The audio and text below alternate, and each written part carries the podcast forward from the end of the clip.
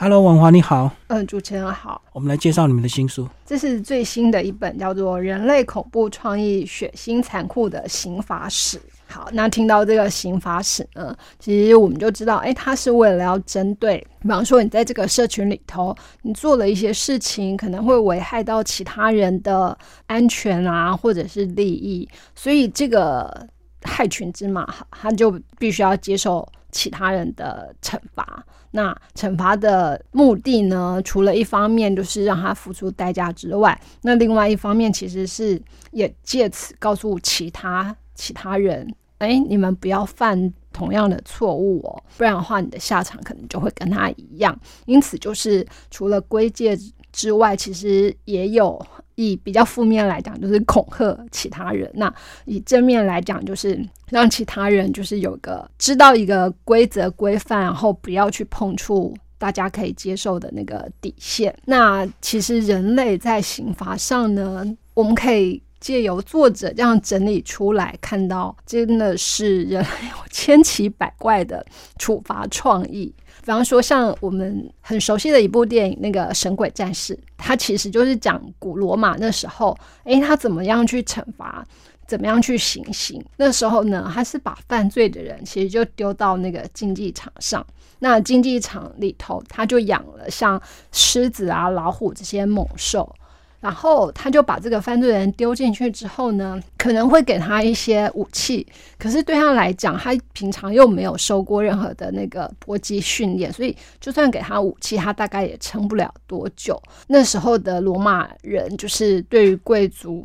他们甚至就是把这样子一个在竞技场上的惩罚行刑方式呢，作为他们那时候很重要的娱乐，所以他除了派真正的战士下去。之外，他就让这些犯罪的人，然后来担任所谓的表演者。那甚至我们就是还看到说，哎，他为了要让那个呃效果更有娱乐性，他甚至会在那个犯人身上特别给他套上那个易燃的衣服。那这样子，呃，在那个墓中休息的时候，他可能会去点燃那个。犯人身上的衣服，那因为整身着火，所以犯人就会不住的那个跳动，想要那个扯下身上的那个呃火衣。可是，可是在旁人看起来，就好像他在跳舞一样。那如果说这个犯人呢，他在这样子的那个。呃，惩罚当中活了下来，可是实际上他也不可能活着走出那个竞技场，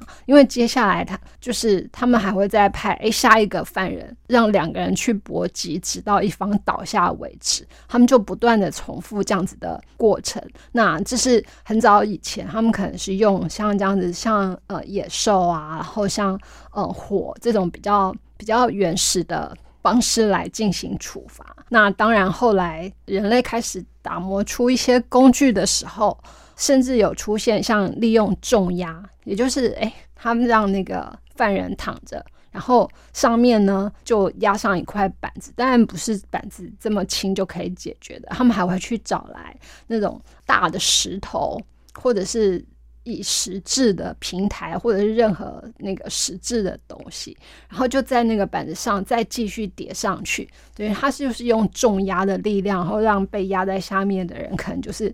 呃，全身那个粉身碎骨，然后内脏破裂的方式来来来作为惩罚。那甚至有些就是不同的部族或国家，他们交战之后，那落败的一方呢？就是史上有记载，赢的那个皇帝，他也是，就是把那个俘虏就全部都集中到到一处广场，挖出一个一个比较低的地方，就命令他们全部躺下去，然后上面盖了板子之后呢，他就请其他那个奴仆，然后上面再摆桌子啊，摆椅子啊，等于说他就在那些被处刑的人身上上方，就是举办宴席，然后。载歌载舞，然后上面的人在作乐的同时，可是这些在上面的人重量就形成了一个很大的压力，那会让那个下面受罚的人就因此而死亡。就是这些都是早期的那个处罚方式。那后来人类就是渐渐发展之后，其实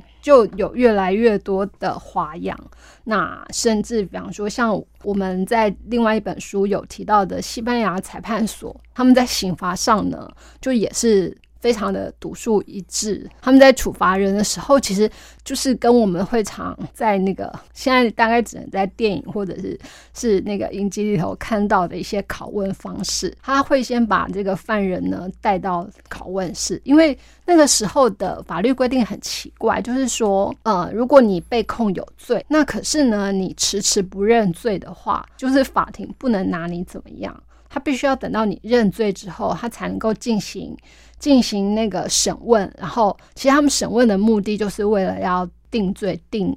怎么样被处刑。那既然是这样，我当然不要认罪啊，因为我一认罪，我就会 我就会被判刑，而且这样财产就会充公。所以当然他们就不愿意认罪。那呃，行刑者就最害怕这种状况嘛，因为你不认罪，那我要等你到多久？所以呢，他们就建了那个拷问。的那个小牢房，然后他们会在那个。拷问的小牢房里头呢，就摆上各式各样看起来非常骇人的工具。那像这本书图片里头就有就有提到什么苦行梨呀，它就是一个类似像梨子，外表看起来像梨子的铁质的东西。那它有那个机关可以旋转，等它那个呃开始旋转的时候，它的整个球体会变成像花瓣那样展开来。所以他们这种就是其实它会预先，比方说放进。犯人的口里，或者是身体其他可以那个穿刺的部位，那等到他转动这个时候，那个第一半扩张的时候，其实就会造成非常大的痛苦。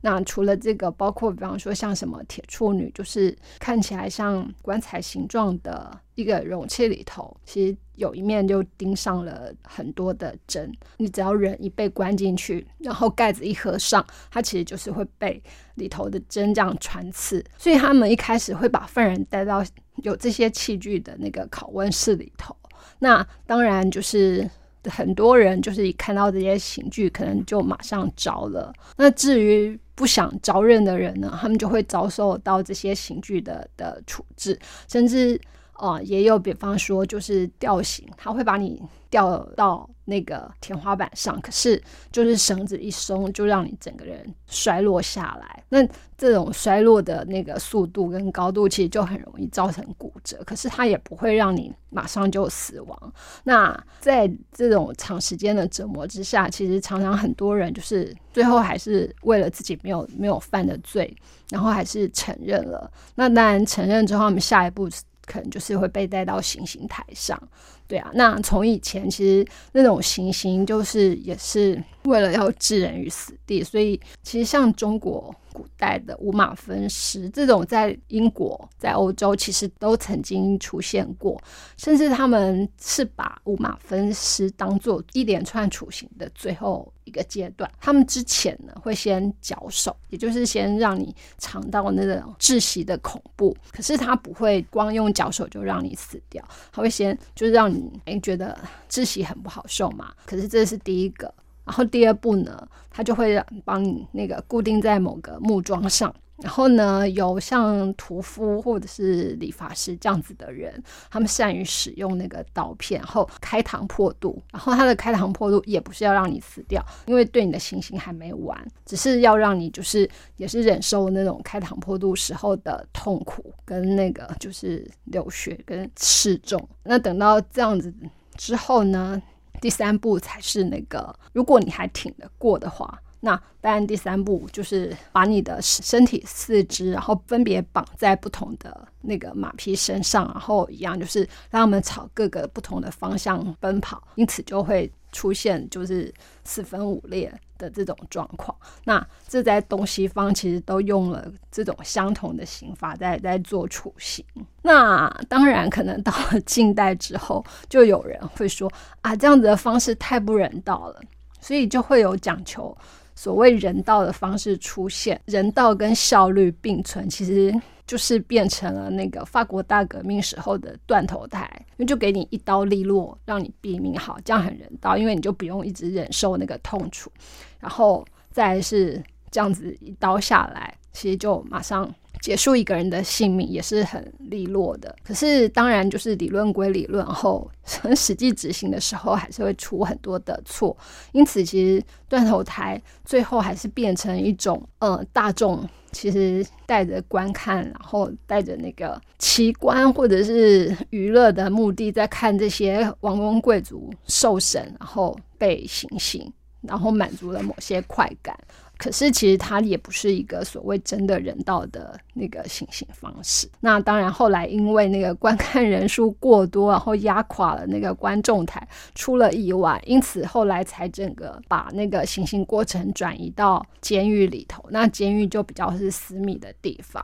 然后再到近代，其实就出现了像用毒气室。然后，或者是像用电椅，或者是用毒药注射这三种方式。那当然，发明这些方式的人，他的那个目的也是说，诶，他想要就是让犯人就是可以尽速的死亡，然后我们不要再用这些折磨的方式来来进行处刑了。那当然，就是这三种方式执行得当的话，那是。是没有问题，可是问题就在于很多时候往往就是很难适当的执行。那甚至像那个赌气室这种赌气就被运用在战争之中，然后甚至就是我们知道那个。嗯，纳粹后来就是拿来作为种族灭绝的一个方式，所以其实这些刑罚方式，尽管他一开始只是希望说，哎，让人能够回归正轨，能够不要做出伤害其他人的行为，可是就是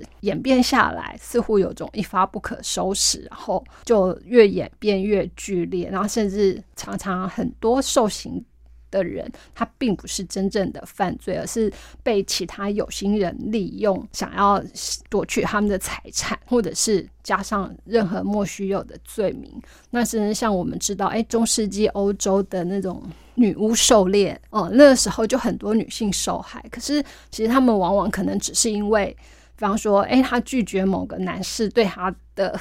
殷勤骚扰。那这样子，他那个就是怀恨在心的人就会去密告，那他可能就会被当成女巫，然后就被绑上那个柱子接受火刑等等。那甚至像后来就是对我们刚刚讲的那种大规模的屠杀作用。因此，当我们看就是作者他以刑罚为主题的时候，整理这么多曾经在人类史上出现过的刑罚方式，那。一路看下来，就是的确是触目惊心，特别是如果文字在辅以那个呃书中的图画的话，那当然就是千万不要在吃饭的时候看，因为可能会让你那个。觉得害怕，然后也不要在睡前看，因为它可能会让你做噩梦。可是当你看到，哎，这些真的是人类曾经采用过的方式，曾经使用的手段，就是你还是会对人类的不知道恐怖打从心底感到发冷吧。这本书我就先介绍到这里。